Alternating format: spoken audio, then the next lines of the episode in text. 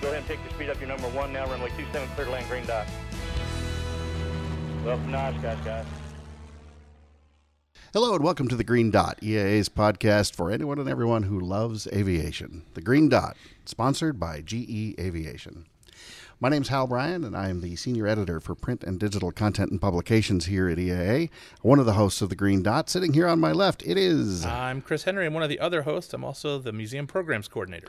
All right, and Chris, we have a guest. He's sitting there across the table, and he looks frightened. he does. He does.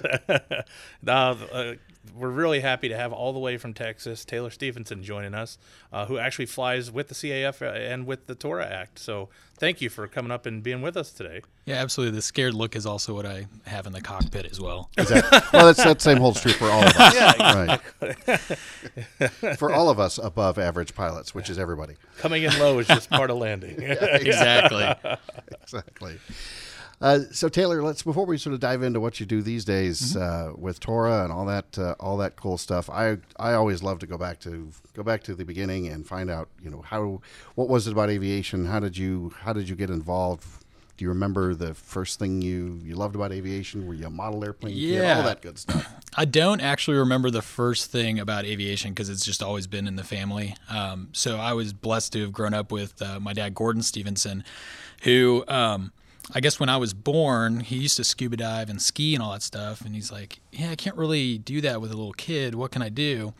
And so uh, he'd always wanted to fly. My grandfather was a, a flight engineer on B 24s in the Pacific with oh, the 380th wow. Bomb Group.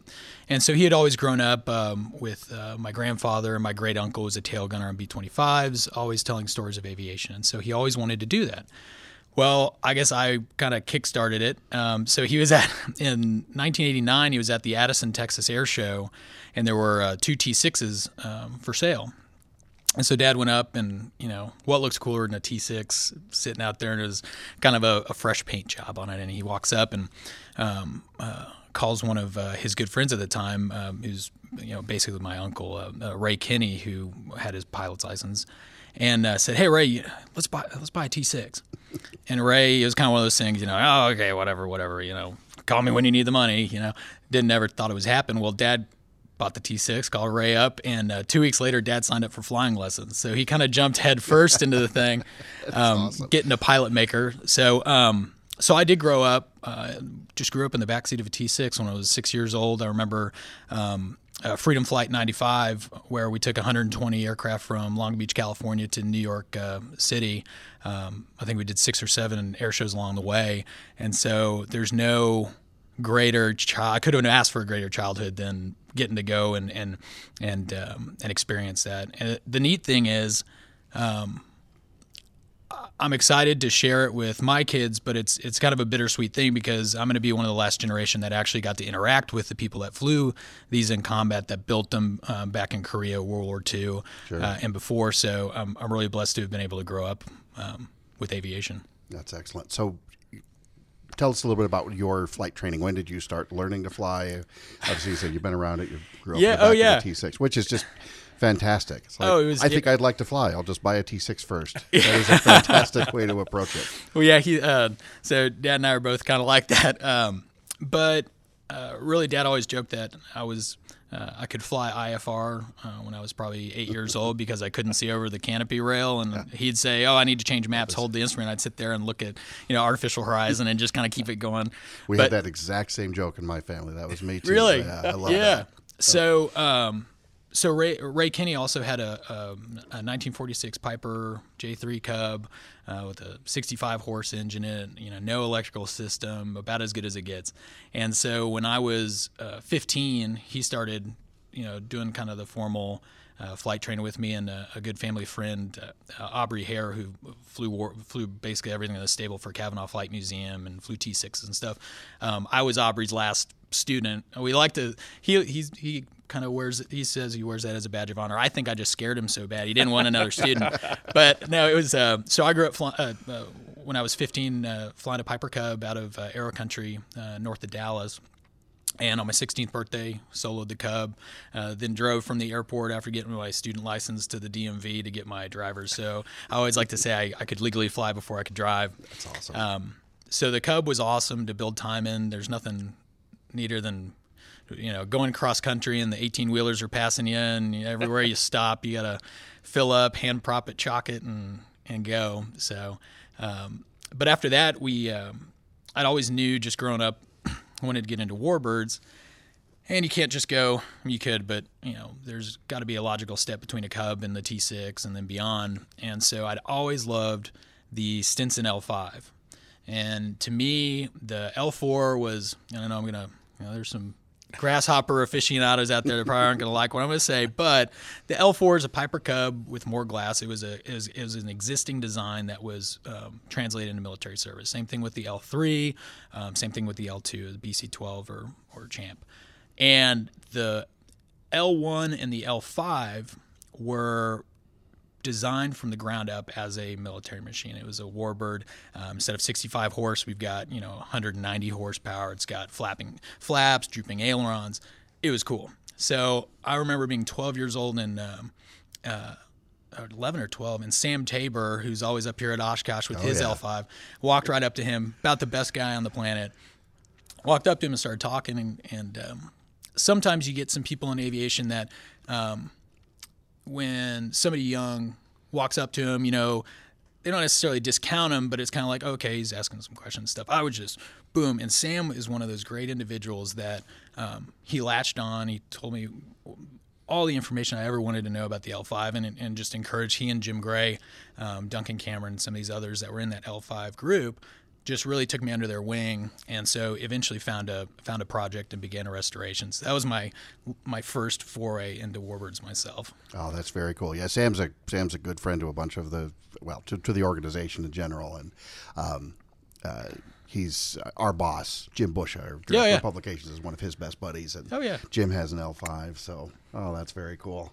And Taylor, you, uh, I mean, your L5 restoration is is gorgeous. I mean, Thank you. that was one of the first ones I noticed. He that- says that to all the guests. I, I so, do, I do. You know, Uh, but no, seriously, your aircraft is impressive. Well, Uh, Yeah, I appreciate it. It was um, uh, we were lucky enough to find a, a really solid project from uh, Duncan Cameron out. He was in Tennessee at that point, and so I went out there and um, um, and took a look at it. And you know, Dad and I, we I grew up working on cars and and, and airplanes a little bit with Dad, and um, really we had been looking for an L5 uh, that was kind of plug and play, but it's kind of like any anything for I guess a parent. You know, I don't I don't have kids, but I'm sure one day I'll realize it was like none of them were kind of up to his standard. He wanted the most safe, you know, he wanted to make sure it was gone through and all that stuff. And we finally determined, and we started out with saying we're not getting a project.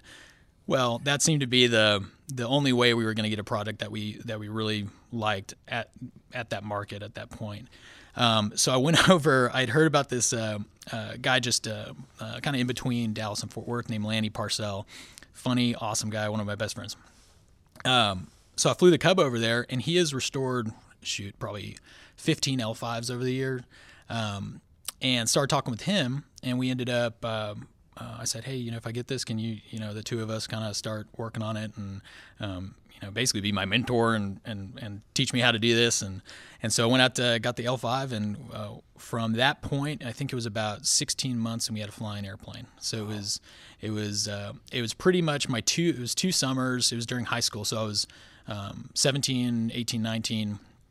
And uh, those two summers, that was my job. I drove the 40 minute each way drive out to Prop Wash, wor- um, little airport flying community, and worked with him. And uh, it was the most amazing. It was the best experience ever. Because you know whether it's a L5 or Cub or T6 or P51 or Pilatus or whatever, the principles you learn rebuilding a Cub they get more compli- complicated. But you know, carburetor's carburetor. Uh, uh, internal combustion engine to all extent is internal combustion engine. So it was a great learning experience in being able to, um, I guess, quickly troubleshoot whatever something was going on because you've seen it, you put it together. So it was just an amazing experience. So yeah, we came up in it was Oshkosh 2009, and um, uh, we're honored to receive. I think it was best L bird. Um, so it was it was great. yeah, very cool. That's awesome. The um, now, and you've also become sort of a safe haven for other L5 projects, right? I've seen other fuselages kind of hanging out around. Oh your yeah, I'm hangar. sitting yeah sitting here scratching my neck. I've got the addiction. it's uh, it's one of those things that you always um, it's always the good deals. You know, it's like, okay, oh man, I don't really need another L5 project when I'm going to build it, but oh man, it's got this part that's really rare, or it's you know just such a great deal I can't pass up. So now I think we're, um, I think we're up to f- uh, three full projects that are hanging from our rafters of our hangar, um, but probably got five and a half airplanes worth of parts, and it's just. Um, um, part of it is preserving it because I mean the, the wings are wood, the tail's wood. Um, if you leave them outside, you have dry rot issues and stuff like that. So you really need to make sure that they're indoors. The early aircraft had the the early casein glue that breaks down over time. Um, the later models have the more synthetic Resorcinol. So if you find a Resorcinol wing, it's imperative get it inside, protect it because they're they're usually going to be good. Um, so part of it's preservation and part of it's just my crippling addiction to the, the L5 Sentinel. Nothing wrong with that whatsoever. No, and uh, it just had such a storied um, storied history. I mean, it, basically it, the C47, maybe the P40. There were a few airplanes that every single, in the L4, every, every single campaign, um, most air forces during World War II, um, it saw action. I mean, it, it, was in Burma, it was in you know uh, Southeast Asia, it was in Europe, everywhere so it's just got a very interesting history. Um, and one of my favorite um, L5 related trinkets we have is one of the uh, the two known existing Brodie hooks. Um, there's one in the Smithsonian. There's one with us, and and uh, and there's a, there is a flying replica on L4 that comes Oshkosh a lot.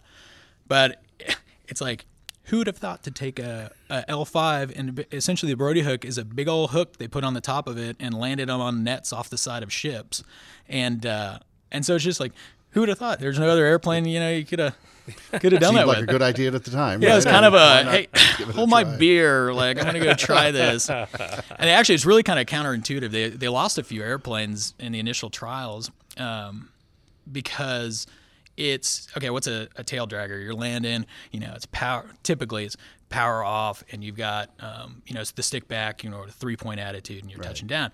Well, the problem with that is when you hit that net, your inertial wants to it wants to pull you forward and up as you swing up. So really, what you have to do is full power and stick way forward to try to get enough um, authority to keep it from slinging up. And so they actually had some of these guys, and they just plopped into the water. And that's when we found out that um, what was about a 30 foot right down in the water will break the landing gear on an L5 and it springs upwards and will block the doors. So they had to kick out the front windows to get out and stuff. Oh, so I never want to I never want to try that out, but I'm sure I've heard it happen. It looks cool at the air yeah, show. exactly. Well, that's what somebody said. Yeah, man, you should put the Brodie hook on an L5 and do a demonstration. And I said, well, I'll have to build all four of my L5s because I'll wreck them all in a season trying to. yeah. But, But otherwise, yeah, otherwise, well, I'll do that. You buy the big LST ship, I can do it yes, off of. yes, yeah. exactly. do it out at the seaplane base. So Oh yeah. That'd be fantastic. So, what was your progression? Kind of moving on from there. So, you, you get into the L5s. That's what you're flying, and then Mm-hmm. and then tell me about uh, types flown and how you work your way work your way on from there. So um, the L5 is a great trainer. Uh, it's it's well, I would say it's not a great introductory tailwheel trainer. It was a great transition from the L5 or sorry the Cub to um, you know the T6 or something like that because it is a, it's actually a squirrely airplane. You've got these. Um, um, struts that the gear comes in through the sides of the aircraft, and then it hits these two struts, and there's um, there's slack about three inches of slack in each strut. So in flight, the landing gear kind of tucks under when that that it takes up that slack. So you don't really want to on pavement, especially. You don't really want to grease it on. You got to uh, make sure you kind of plop it in because what'll happen is if you grease it on, they'll stay tucked, and then they start kind of untucking alternatingly. So it probably will not, you know, ground loop itself or something like that, but people overcorrecting for that may. So you just, it's a really good um, squirrely or tail wheel trainer. So great hours flying that. Um, got a few hundred hours in the L5 and then started uh, transitioning into the T6. Ray Kinney, once again, we started uh, flying together. Uh, he put me in the front seat and uh, it was pretty cool. It was my, it was pretty much my first introduction into retractable gear and um, high performance and uh, variable pitch prop. So it was a lot to lot to kind of throw at at the at all at once. But it was That's just as it would have been in the oh, war. Oh, yeah. you know that They- was that was your first complex airplane for for many people. If you're coming out of a Stearman or a Ryan or something Absolutely. like that, move on to the T6. It's a high performance, retractable, complex. yeah, and the It seems incredibly daunting now, but you look back and these were teenagers that. Were Oh yeah, back and then. It's and they the neat part about that generation is, I mean, they they lived and breathed it. I, I think I flew a lot moving to that point, but I mean, they were day in, day, day out. And in worst case, they wreck one, they push off the side, wash the guy out, and they've got a thousand more behind it. So we're a little more cautious these days. So uh, I flew with uh, flew with Ray um, and a couple other uh, instructors and got my T6 check out, and really just started started flying it because I uh, grown up kind of with the with the formation, you know, going to formation clinics with dad and, and the North American Trainers Association and the CAF's Trayron. And the best piece of one of the best pieces of advice I got was, hey, you know, before you do any of the formation, um, the T6 needs to be second nature before you do formation, and uh, and getting on later to flying for Tora and some of the higher performance, you know, flying formation needs to be second nature before you do any of that. So really, just kind of started flying the heck out of the T6 and um, burning a lot of gas. Uh, so yeah, at, at, you know 28 to 32 gallons an hour, you go through gas pretty quickly. But um, not to mention oil. Oh yeah, oil. It's if it's not leaking, it's out. You know, it's. Um, but started flying that, flying uh, two ships with some friends, doing formation, and then um, really the next thing was uh, to get your uh, your formation air safety fast uh, wing card, and so was lucky. Um, uh, I received that out in Midland, Texas, with uh, um, Ray Hoffman. Uh, he got his lead card. He's uh, uh, no longer with it with us, so it was kind of a special moment there.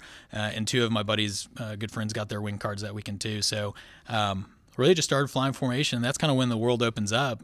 You can go play. Right. Absolutely.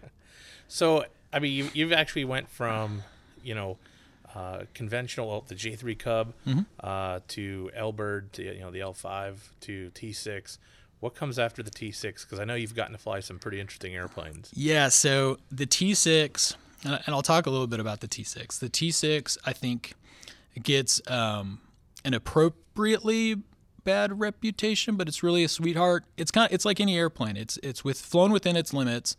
It is an amazing airplane. You cannot have, I know it's arguable, but you cannot have any more fun than a in a T6. If I, I've flown some, gotten to fly some neat stuff, and I think if somebody said, what do you if you could have one airplane what would it be? It'd either be a you know piper cub or, or a t6 um, so it is a it is truly the pilot maker. That's how it got its name. So it's a great trainer um, for the fighters. But uh, in today's environment that's kind of controlled by insurance companies and they, they pretty much set the the requirements these days.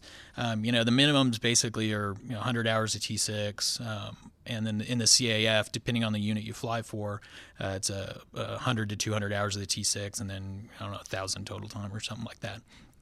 So um, early 2017, um, I had the opportunity to fly with one of the best organizations out there, the Collings Foundation, and um, they have such a awesome professional their their tr- the instructors I had were um, were great, and I, I got transitioned into their P51 Mustang, the um, uh, Toulouse Nuts, yeah. and that is a beautiful airplane. There's nothing cooler than a you know a TF51. Absolutely. Oh yeah. So I was I was uh, that was my first foray into the fighters. Um, so I got checked out into that. It was um, you know first time behind a V12. And really, the reason I wanted to do that was I had the opportunity to fly the um, uh, the P63 King Cobra for the the uh, Dixie wing of um, the CAF, which is based out in Atlanta, and um, that's a single seat, you know, uh, V12, and I kind of wanted somebody with me the first time I flew the flew the V12. But really, the T6 did a amazing job prepping you for the Mustang. And I can see how people like Howard Pardue, you know, always used to joke, yeah, you should really, you know, start out in the Bearcat, go to the P51, and then you're ready for the T6 type of thing. Because the, well, I did my, my Mustang training down in Stuart, Florida, and we had a little coastal wind coming in, and I was a little, you know, okay, you know, I don't know what it was, 15 knots or something like that, but it was uh, a crosswind coming for my first landing and I'm all prepped and I get, you know, typical crosswind correction. My, you know, the end of the wind landing gear touches just slightly first and I'm waiting for the other one and I bring it down.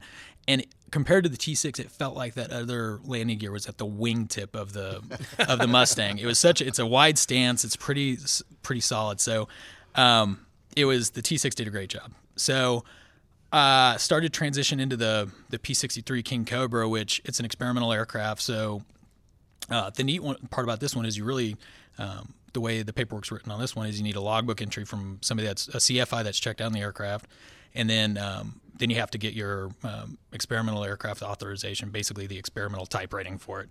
And the really the only way you do that is have have one of the designated examiners sitting on the ground watching you, saying, you know, don't mess up, yeah, have fun.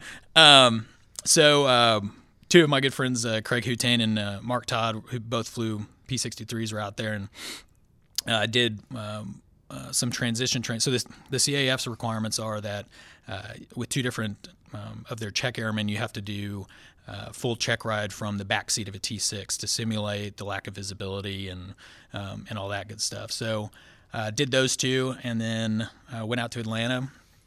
I basically did a cockpit checkout, and uh, and away away I went. the P63 is such a unique aircraft. It's I call it the a-10 Warthog of World War II because literally they it and the the Airacobra, the P-39, uh, basically were designed around a gun platform. They so the government said, hey, we need a 37 millimeter cannon, you know, make it fly. And so then you got all the problems. Of, okay, you got it's got to be in front. We don't want to put it on the wings. It's so big. You got to put it up front. So that means you got a weight and balance issue. So you got to put the engine behind the pilot. Well, how do you then get the drive shaft from the engine up to the you know the propeller. Okay, we got to do this drive shaft between your le- the infamous drive shaft between your legs that's going to come apart and scramble you in the cockpit. Which there's no, I have never seen a. That's an old wives' tale. I've never seen an issue of that. Um, but yeah, it was just such a feat of engineering, and I was actually a little more nervous about flying the 63, not because the engine's behind me or anything like that, because because most of my most if not all of my time was all tailwheel. Sure. And so I was actually like, it's counterintuitive. I was actually more nervous back then in a nose wheel airplane. But um, never mind the fact that it's a priceless, not quite. Oh yeah, basically one of a kind. oh yeah, two flying. Yeah, so we, so there, yeah, so there's um, so anyway, so yeah, I was I was a little bit. They said the hardest part about it is just taxing the thing because it's a free castering. It's kind of like a B twenty five. It's a free castering nose wheel.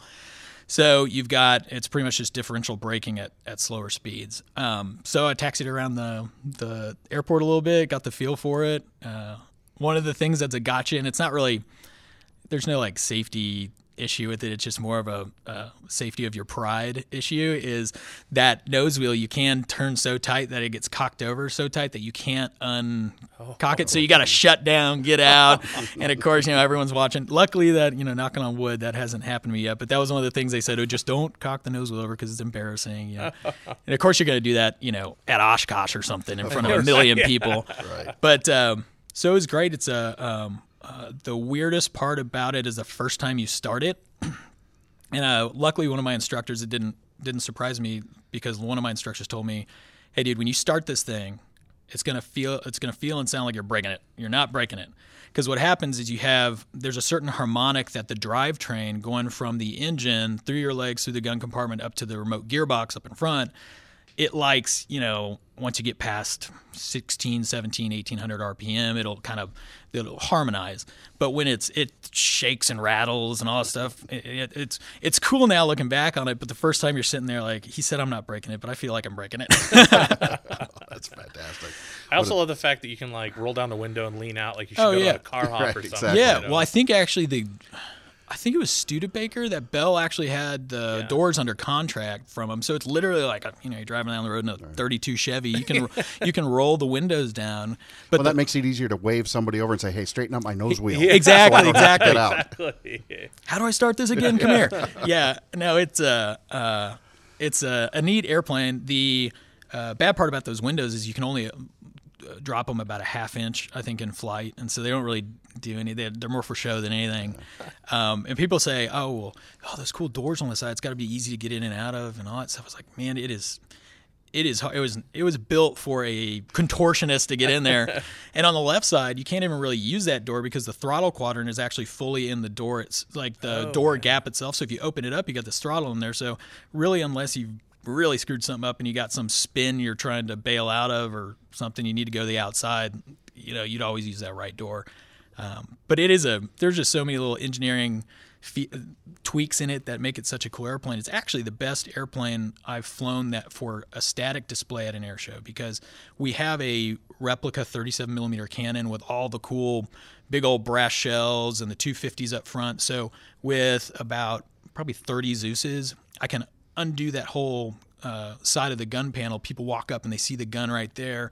With a few more, I can take the uh, engine panels off the side, and you're looking at an Allison engine sitting right there. So it's very um, it's a very cool airplane to get little kids all excited about. Hey, Dad, there's a huge gun. Let's go look at that. Or there's, What's this engine like? Can you tell me more about this? And about every single person that walks up says, "Oh, that's a cool Merlin engine," and you have to be like, "Oh, well, actually, it's an Allison engine," and um, you know. Way better than a Merlin, but yeah, Well, send your cards and letters to Taylor Yeah, Steele. We've got we've got uh, Merlin people and Cub people Yeah. mad at us now. oh yeah, yeah, Let's see who else exactly. we can uh, we can irritate. Yeah, there we go. let's, Uh, let's shift gears just a little bit. Talk about uh, uh, talk about Tora, the Tora, the act. Of course, um, you know traces its uh, its lineage back to the film that, as we're recording this, we're screening the movie tonight, and you and I will be introducing it later, Taylor. Cool. Um, but uh, uh, in my opinion, um, talking about the movie for just a second, probably one of the two uh, two best sort of aviation war movies you know, ever made. I put it. It's to me, uh, it's Tora and Battle of Britain, um, in terms of great flying and lots of real airplanes and stuff, and of course, decades before CGI and things like that. So uh, around the time of the making of the movie, um, you know, we're, we're taking T6s and BT13s largely, as I understand it, and correct me if I'm wrong. And that's what we're using as the basis for Zeros and Vals and Kates uh, to recreate these Japanese aircraft so you could have. Uh, recreate the Pearl Harbor attack and have this sort of armada. So, what was the path from uh, uh, these airplanes getting uh, built and used for the for that much loved film, uh, going from there to it becoming uh, uh, a demonstration that we've seen at air shows for decades now. So in I believe it was 1971, the production company, after things were all said and done, they made so many of these airplanes. You know, they shipped them back to the states uh, after filming over in Hawaii, and it was kind of like, okay, what do you, you know, what do you do with all these? They sold some, they donated some. Well, they ended up the production company donated uh, four zeros and a Kate and a Val to um, at that point the Confederate Air Force down in Harlingen and of course they had to put them back together, put radios in them, get them all back up to snuff.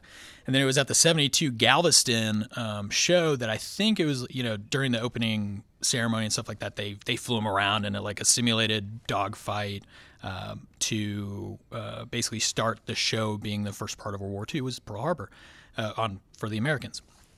And uh, so it kind of, once they did that, people were like, oh, that's kind of cool. And so formally in 72, they started um, uh, marketing initially just in Texas, but now we fly air shows all over the country. And in fact, international air shows we've flown as well.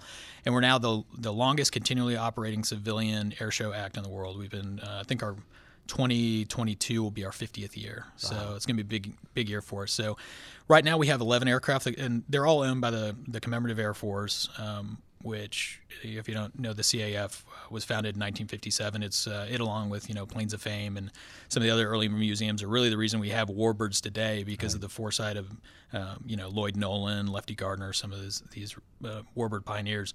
So um, we have over 160 aircraft all across the, the nation. So uh, 11 of those aircraft are the Tor aircraft.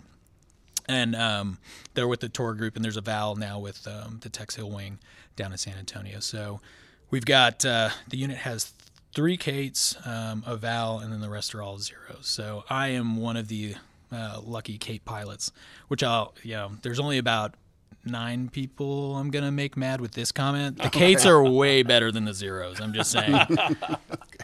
So good. Well, now we're focusing your anger. That's good. That's good. yeah, exactly.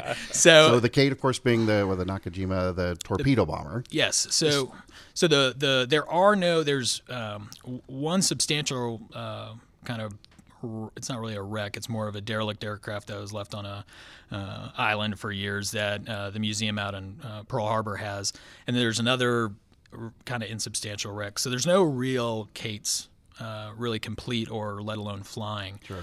Um, so and that's kind of the problem the production company ran into filming the movie was they determined that at that point in the late 60s there were actually still plenty of these Japanese aircraft derelict on some of these islands which hindsight being what it is I kind of wish they had used original aircraft back then because they would have ended up saving it.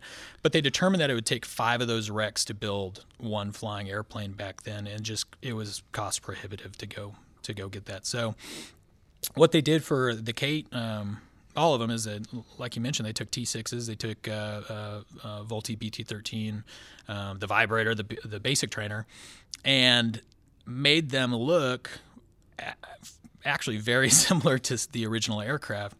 Um, so for the the zeros, it's essentially a T6 with some modifications. It's the least modified um, aircraft out of all of them. They are large accounting, fake cowl flaps, did a bunch of kind of reprofiling with fiberglass fairings, raised the canopy, some stuff like that. But um, the substantial one was the the the replicas of the Nakajima B5N Kate.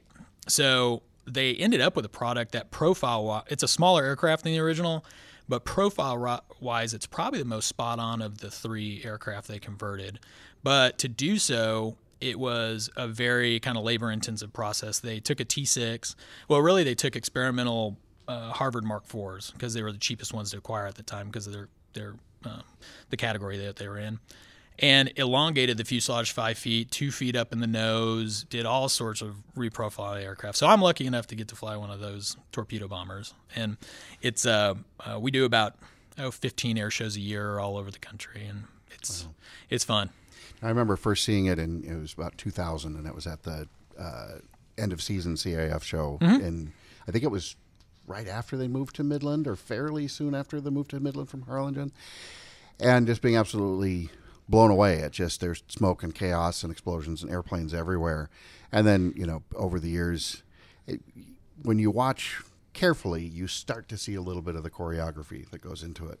Um, but I know that doesn't even scratch the surface. Can you talk just a little bit about what's what's a typical briefing and what what are you actually doing uh, doing in the show? You know, you're not just everybody. Hey, everybody, take off, turn your smoke on, and you know, and, and don't hit me. and try not to hit no. anybody and dive at the runway. We know that's not the case. No, it is not, and um, it's like anything in the the warbird movement these days. You know, safety is our number one priority. That's why we um, there is a very regimented training program to um, uh, to be, become a Tora pilot. First of all, the group has to ask you. That's probably the hardest part out of anything, um, because we do only have you know a dozen or a little bit more pilots for these aircraft. Um, but we require, because of the choreography, that uh, um, the candidate flies a, uh, rides a minimum of 10 times in a pyrotechnic show from the backseat observing and then they can graduate to the front seat with somebody observing them for let's say five shows. And then they get the sign off that they're good to go. So uh, briefings are always uh, it's a very standard briefing. We have it everything written out that we literally go bullet point by bullet point reading what we what we need to do. Um, the mainly main thing that changes day to day is just the aircraft that are there because we have 11 air 11 aircraft and it's a show really with eight aircraft and then usually the sometimes a P40 will go in as well.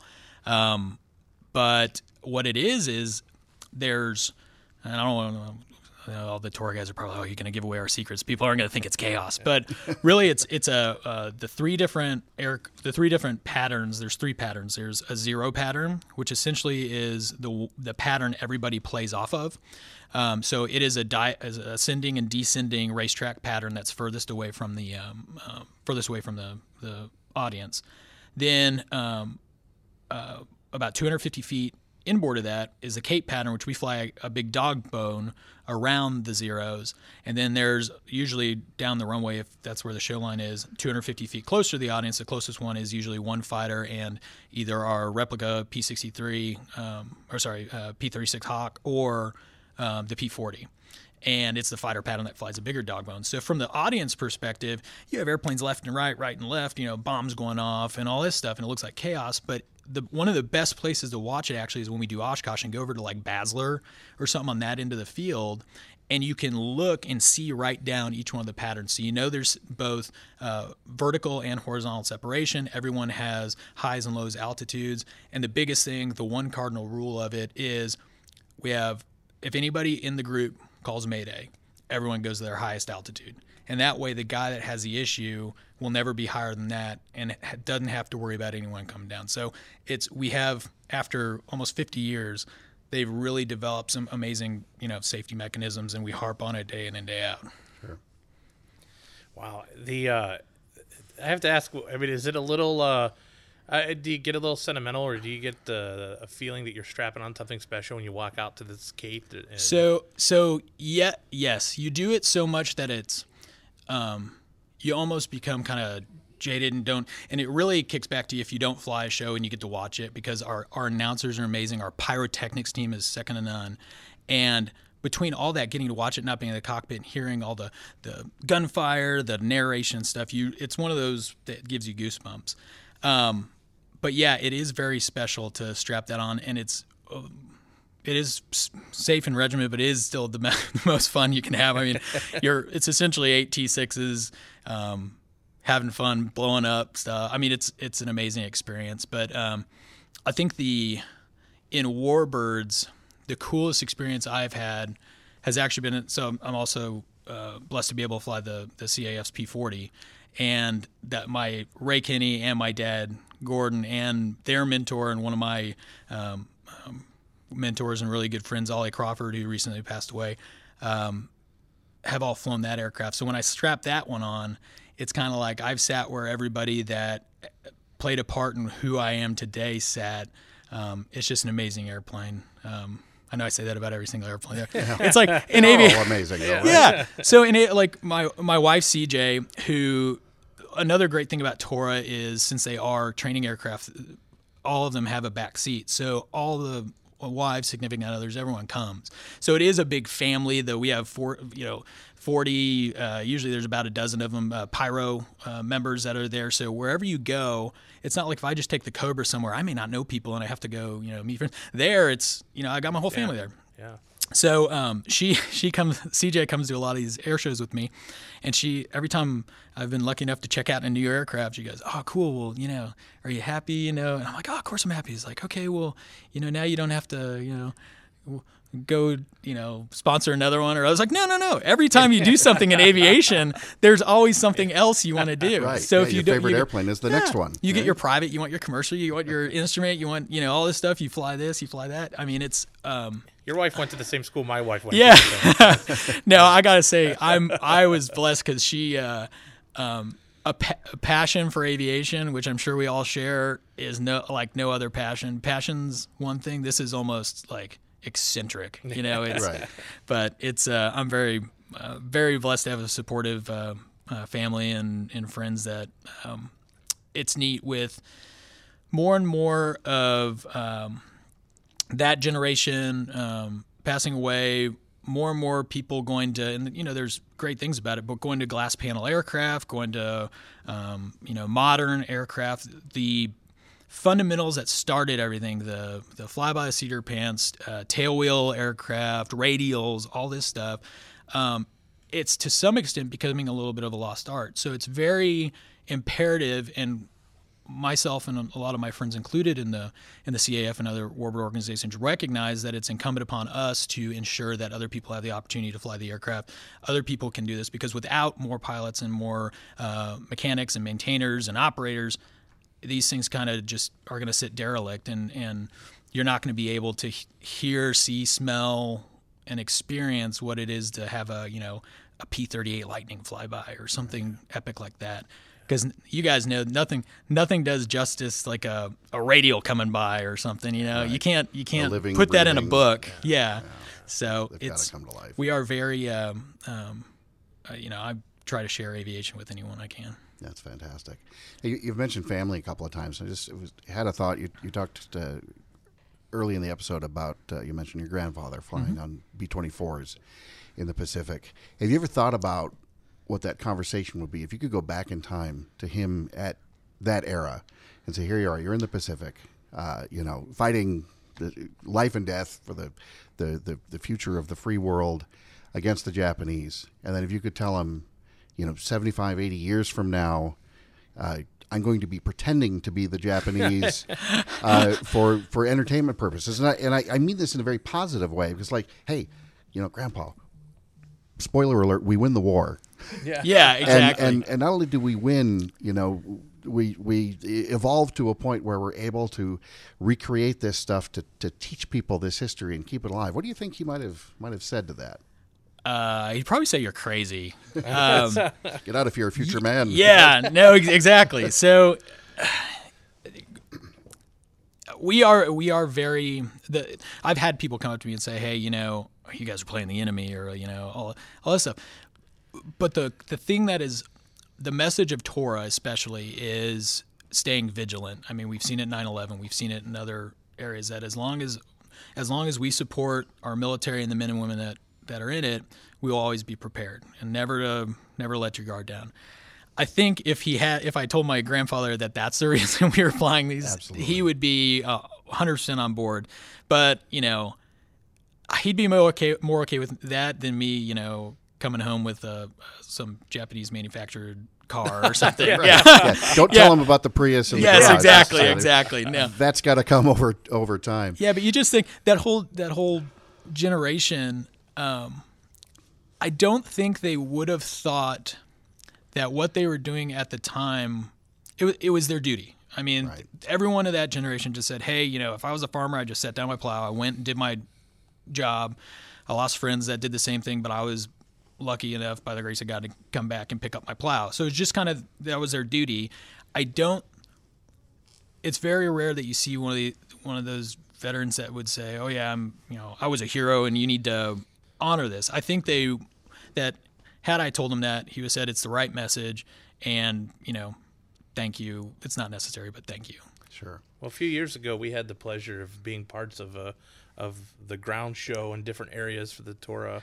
Oh, uh, did part of you? Pearl Harbor. Well, well Hal got to be uh, running a radio show. I was transporting Pearl Harbor vets from Theater in the Woods. So I actually had Pearl Harbor vets uh, in a vehicle on a tram when the Tora Act actually flew over and started. And I got to tell you, those guys were like totally stoked to go watch the show. Like, Oh, yeah. like we want to go see the Tora Act kick off. And uh, Absolutely. Well, it's it's uh I've always thought, you know, what was it like in 1967 to 69 when they're filming this out at Pearl Harbor and somebody maybe doesn't get the announcement that hey they're filming and somebody walks out on their porch and sees this and go ah, not again. Like what year is it? yeah uh, yeah exactly Hal, how did you uh, how did you feel being on stage when the start of that? that So that was cool. that was interesting. We're talking about uh, it would have been what 2016 75th anniversary Mm-hmm. Pearl Harbor, and so we we uh, we had some programming on the uh, on our uh, Central Plaza there, Boeing Plaza, and uh, we had set it up as if it were. Uh, we sort of said that evening was. Uh, was Saturday night, December sixth, nineteen forty one. It was just that was our that was our our gag. So we had this whole live radio show. We had the big band on stage. Uh, I was the master of ceremonies for that, and then we had um, we had a troupe of actors who were doing radio programming, and inc- down to reading actual headlines from the evening of December sixth. You know, this is the latest on what's going on here and what's going on there, things like that.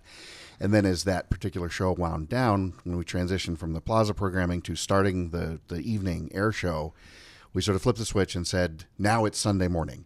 So instead of being Saturday night still, now it's Sunday morning. And so they had me go from being sort of master ceremonies here to being sort of your your guy on the radio, just playing some Hawaiian music and chatting, and then mentioning things like you know we've gotten reports of a lot of airplanes uh, in the area. Must be our Navy boys up, uh, you know, getting their practice in. You know, give them a wave when you see them and things like this. And you know, the thing that I remember was, um, you know, working with the tour group quite a bit to sort of change a little bit how you guys normally work it out, and, and like uh, having you come in from behind the crowd, coming in from the west, um, not having the initial narration, which is a wonderful thing because I know that's that's a crucial part of the show. But for us, we wanted to create the setting and actually start it as a surprise. So having them come out of the west, out of the setting sun, sort of you know filling in for the rising sun, but it being the evening show. Um, but the funniest thing for me is that so I'm just supposed to be up there playing radio DJ, playing the music, doing a little bit of patter, things like this. And then, of course, I know this is happening, and still, when uh, when I'm up there talking, and then I look over my shoulder, and then I start to see these silhouettes coming out of the sun, you know, and knowing that all hell is about to break loose with the pyro and everything else, I I got a lump in my throat. I got goosebumps. I get goosebumps now just thinking about it, and it was just a, you know, and I I had some tiny little part of it, but it was just seeing it as a surprise and then being able to watch the crowd as you know with no announcement nothing else there was uh, there was one big pyro blast on the runway and that's when my broadcast was cut off. So that's when i heroically died uh, you know doing my duty as a radio dj at pearl harbor apparently. Um, the, the blast goes off and then there's people in the crowd yell and they start moving toward the flight line and then the airplanes come in behind them. And there was a mad rush to the flight line like i've, I've never seen during an air show at oshkosh.